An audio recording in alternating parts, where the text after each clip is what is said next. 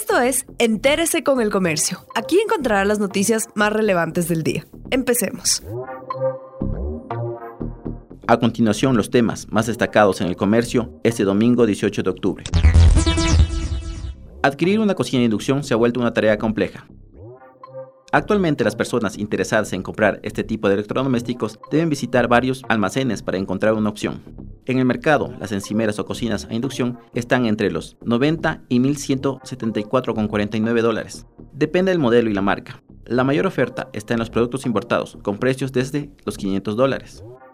En el 2019, las importaciones de las cocinas y encimeras de inducción se contrajo en un 87% con relación al 2018, según cifras del Banco Central del Ecuador. Esta caída se ha mantenido en lo que va de este año. La producción nacional de cocinas con esta tecnología se ha estancado también.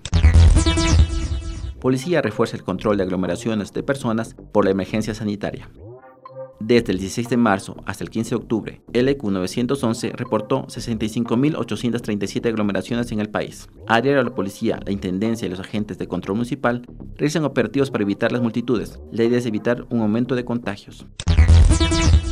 38 brigadistas comunitarios y 66 moradores que actúan como vigías son parte del equipo que lucha contra los incendios forestales. El cuerpo de bomberos determinó zonas vulnerables y sumó a gente de estos sectores para prevenir y combatir las llamas. Este año ha habido un número menor de incendios de este tipo, pero sus daños han sido mayores en relación al año pasado. Clases en línea se refuerzan con profesores extranjeros. La pandemia ha brindado la oportunidad para que estudiantes de varias universidades ecuatorianas tengan clases con profesores invitados de universidades de alto prestigio, como Berkeley, Yale, London School of Economics o Salamanca. A los alumnos de la UID, por ejemplo, Chris Allen, docente de la London School of Economics, les habló de una clase sobre política exterior en relación con la pandemia.